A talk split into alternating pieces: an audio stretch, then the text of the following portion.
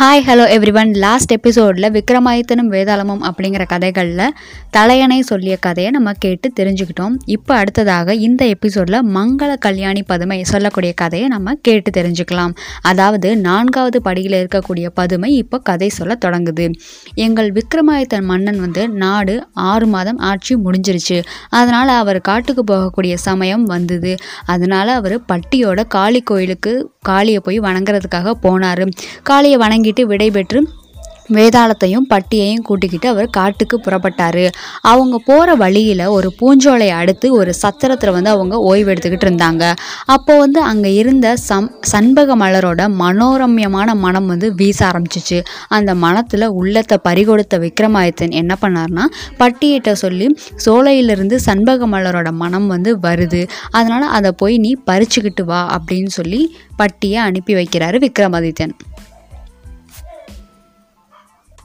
சோலைக்குள்ளே போய் பட்டி வந்து சண்பக மலர் தேடி பார்க்குறாரு. ஆனால் அங்கே அதை தவிர மற்ற எல்லாமே இருக்குது உடனே வந்து பட்டி சொல்கிறாரு அண்ணா சோலையில் வந்து சண்பக மலர் இல்லையே அப்படின்னு சொல்கிறாரு அப்படியானா அந்த மனம் வந்து எங்கேருந்து வருது அப்படின்னு ஆச்சரியப்படுறாரு விக்ரமாதித்தன்.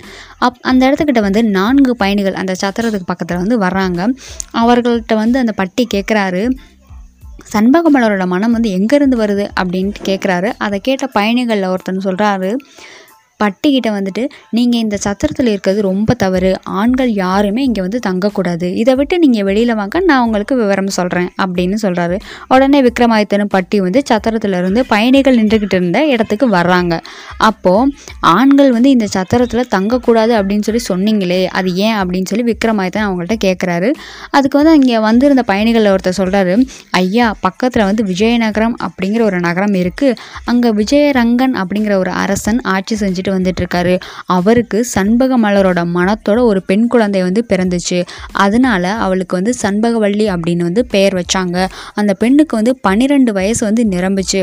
ஆனால் அவள் என்ன சொல்லிட்டான்னா வாழ்நாள் முழுவதும் எனக்கு வந்து ஆண்கள் வாடையே படாமல் நான் வாழ போகிறேன் அப்படின்னு சொல்லி ஒரு சபதம் போட்டுட்டா. அதனால் வந்து இவளுக்கு இப்போ இருபத்தி ரெண்டு வயது ஆகுது. வெள்ளிக்கிழமை தோறும் இங்கே உள்ள குளத்துக்கு அவள் வந்து குளிக்க வருவாள் குளிக்க வரும்போது அவளை சுற்றி ஆயிரம் தோழிகள் வந்து சூழ்ந்திருப்பாங்க. நீராடி முடித்தோடனே இந்த சத்திரத்தில் வந்து தங்கி அவள் சதுரங்கம் விளையாடுவாள் அதுக்கப்புறம் மாலையில் திரும்ப அரண்மனைக்கு போயிடுவா அப்படின்னு சொல்லி பயணிகள் சொல்கிறாங்க ஆண்வாடையே அவளுக்கு வந்து கூடாது. அதனால் வந்து அவள் இருக்கக்கூடிய கோட்டை அருகில் கூட ஆண்கள் யாருமே வந்து செல்லக்கூடாது. மேலும் அவள் வந்து வெள்ளிக்கிழமை வந்து நீராடுறதுக்கு இங்கே வருவா. அப்போ அங்கே வரும்போது ஆண்கள் யாருமே இந்த பக்கம் வரக்கூடாது அப்படிங்கிறது அரசனுடைய உத்தரவு. அதையும் மீறி யாராச்சும் இங்கே வந்தாங்கன்னா அவங்களுக்கு மரண தண்டனை அளிக்கப்படும். அதனால் வந்து நாளை வந்து வெள்ளிக்கிழமை அவள் இங்கே வருவா. அதனால் வந்து நீங்கள் இங்கே தங்கியிருந்தால் உங்கள் உயிருக்கு வந்து ஆபத்து நேரிடும். அதனால தான் வந்து நான் சொல்கிறேன் அப்படின்னு சொல்லிட்டு பயணிகள் இந்த விவரத்தெல்லாம் சொல்லிட்டு அவருங்க கிளம்பிட்டாங்க. பயணிகள் சொன்னதை கேட்டு விக்ரமாதித்தன் வந்து பட்டிக்கிட்ட சொல்கிறாரு தம்பி அந்த சண்பகவல்லியோட சபதத்தை கலைச்சு அவளை நான் மணந்துக்கணும். அதுக்கு என்ன செய்யலாம்? அப்படின்னு சொல்லி பட்டிக்கிட்ட அவர் கேட்குறாரு அதுக்கு வந்து பட்டி சொல்கிறாரு அண்ணா அரச குடும்பத்தில் பிறந்தவ வந்து இன்ப சுகங்கள்லாம் வெறுத்து சபதம் போட்டிருக்கா அப்படிங்கிறது வியப்பாக தான் இருக்குது. முதல்ல காரணம் என்ன அப்படிங்கிறத நம்ம தெரிஞ்சுக்கலாம். அதுக்கு பிறகு அவளை மணப்பது பற்றி நம்ம வந்து யோசிக்கலாம் அப்படின்னு சொல்லி பட்டி சொல்கிறாரு பட்டி தொடர்ந்து சொல்கிறாரு நான் வந்து பெண் வேடம் போட்டுக்கிட்டு நாளை வந்து அவள் இங்கே வரும்போது அவளுடைய தோழிகளோட சேர்ந்துக்கிட்டு அவளுடைய அந்தரங்கங்களை நான் அறிஞ்சுக்கிறேன். அதுக்கப்புறமேட்டு வந்து நீங்களும் வேதாளமும் முதியவர்களை போட வேடம் தரிச்சுக்கிட்டு மறைஞ்சு இருங்க அப்படின்னு சொல்கிறாரு பட்டி. அவங்க ரெண்டு பேருமே வந்து முதியவர்களாக மா மாறுவிடம் போட்டுக்கிட்டு மறைஞ்சிருக்கிறாங்க. மறுநாள் வெள்ளிக்கிழமை காலையில் வந்து தோழியர்களோட சண்பகொல்லி நீராடுவதற்கு வந்துட்டாங்க. இப்போ பெண் வேடத்தில் இருந்த பட்டியும் என்ன பண்ணுறாரு தோழிகளோட சேர்ந்துக்கிட்டாரு முதியவர் வேடத்தில் இருந்த விக்ரமாதித்தனும் வேதாளமும் மறைஞ்சு கவனிச்சுக்கிட்டு இருக்கிறாங்க. சண்பகவல்லி வந்து மாலை அரண்மனைக்கு திரும்பி போகிறப்ப பட்டியும் என்ன பண்ணுறாரு தோழிகளோட அரண்மனைக்கு போகிறாரு கோட்டை வாசலுக்கு போகிறப்ப எல்லா தோழிகளும் வந்து அங்கேயே தங்கிட்டாங்க. நான்கு தோழிகள் மட்டும்தான் சண்பகவழி கூட உள்ளே போகிறாங்க இப்போ தோழிகளோட கூட்டம் வந்து குறைஞ்சிருச்சு. அதனால் சண்பகவழி வந்து பின்தொடர்வது வந்து ஆபத்தை உண்டாக்கும் அப்படின்னு நினச்சிக்கிட்டு வெளியே நின்றுட்டாரு பட்டி. இப்போ வந்து சண்பகவழியை பற்றி பட்டியால் வந்து எந்த தகவலும் வந்து தெரிஞ்சுக்க முடியலை. அதனால் எதையுமே தெரிஞ்சுக்காம திரும்ப விக்ரமாதித்தன்ட்ட போகிறதுக்கும் அவர் வந்து விரும்பலை. அதனால் வந்து காளி தேவியோட அருளால் அவளை பற்றி தெரிஞ்சுக்கலாம் அப்படின்னு நினச்சி காளி கோயிலை நோக்கி போகிறாரு வழியில் இருக்கக்கூடிய ஆலமரத்தடியில் வந்து இலைப்பாறலாம் அப்படின்னு சொல்லி படுக்கிறாரு. சண்பகவல்லியை பற்றியே அவர் வந்து சிந்தனை செஞ்சுக்கிட்டு இருக்கிறதுனால அவருக்கு வந்து தூக்கம் வரலை. அப்போ அந்த இடத்துல வந்து முனிவர் ஒருத்தர் வந்து அங்கே இருக்கக்கூடிய குளத்தில் குளிக்கிறதுக்காக வராரு. ஆலமரத்துக்கு கீழே படுத்திருக்க வந்து பட்டியை வந்து பார்க்குறாரு. இந்த அழகான ஆடவனை வந்து நீராட வர்றப்போ என்னோட மனைவி வந்து பார்த்துட்டா இவன் மீது வந்து அவள் வந்து காதல் கொள்ளுவா. அதனால் அப்படின்னு சொல்லிட்டு அவர் ரொம்ப பயப்படுறாரு. உடனே அவர் என்ன பண்ணுறாரு ஒரு மூலிகையை பறித்து மந்திரத்தை சொல்லி பட்டியின் மீது வந்து போடுறாரு. அந்த பட்டி வந்து என்ன ஆயிட்டாருன்னா இப்போ வந்து ஒரு பெண் உருவில் மாறிட்டார்.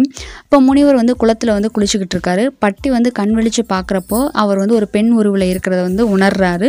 இப்போ முனிவர் வந்து தன் தான் மேலே போட்ட அந்த மூலிகை வந்து பக்கத்தில் இருக்குது அப்படிங்கிறதையும் அவர் பார்க்குறாரு அதை எடுத்து அவர் என்ன பண்ணுறாரு பத்திரப்படுத்தி வச்சுக்கிட்டாரு. முனிவருக்கு உரிய மந்திரத்தையும் அவர் வந்து நினைவில் வச்சுக்கிட்டாரு. இப்போ முனிவர் என்னன்னா நீராடிட்டு திரும்ப வீட்டுக்கு போகிறாரு அப்போ பட்டி வந்து பெண் உருவில் படுத்திருக்கிறத பார்த்துட்டு அவர் வந்து பார்த்துட்டு போயிட்டாரு. முனிவரோட மனைவி வந்து இப்போ கொஞ்ச நேரம் கழிச்சு அந்த குளத்துக்கு திரும்ப குளிக்க வர்றாங்க. அங்கே அழகான பெண் வந்து மரத்துக்கு கீழே வந்து படுத்திருக்கிறத அவங்க பார்க்குறாங்க அவங்க என்ன நினைக்கிறாங்கன்னா தன்னோட கணவர் வந்து அந்த பெண்ணை பார்த்துட்டா அவள் மேலே வந்து இவர் ஆசைப்படுவார் அப்படின்னு நினச்சிக்கிட்டு அவங்க என்ன பண்ணுறாங்கன்னா ஒரு மூலிகையை பறித்து மந்திரத்தை சொல்லி அந்த பெண் மேலே வந்து போடுறாங்க. பெண் உருவத்தில் இருந்த பட்டி வந்து திரும்ப வந்து ஆண் உருவத்துக்கு வந்து மாறிட்டார். முனிவரோட மனைவி வந்து குளத்தில் இறங்கி குளிச்சிட்ருக்காங்க. அவங்க போட்ட மூலிகையை எடுத்து இவர் வந்து பத்திரப்படுத்தி வச்சுக்கிட்டாரு. அவங்க சொன்ன மந்திரத்தையும் நினைவில் நிப்பாட்டிக்கிட்டாரு.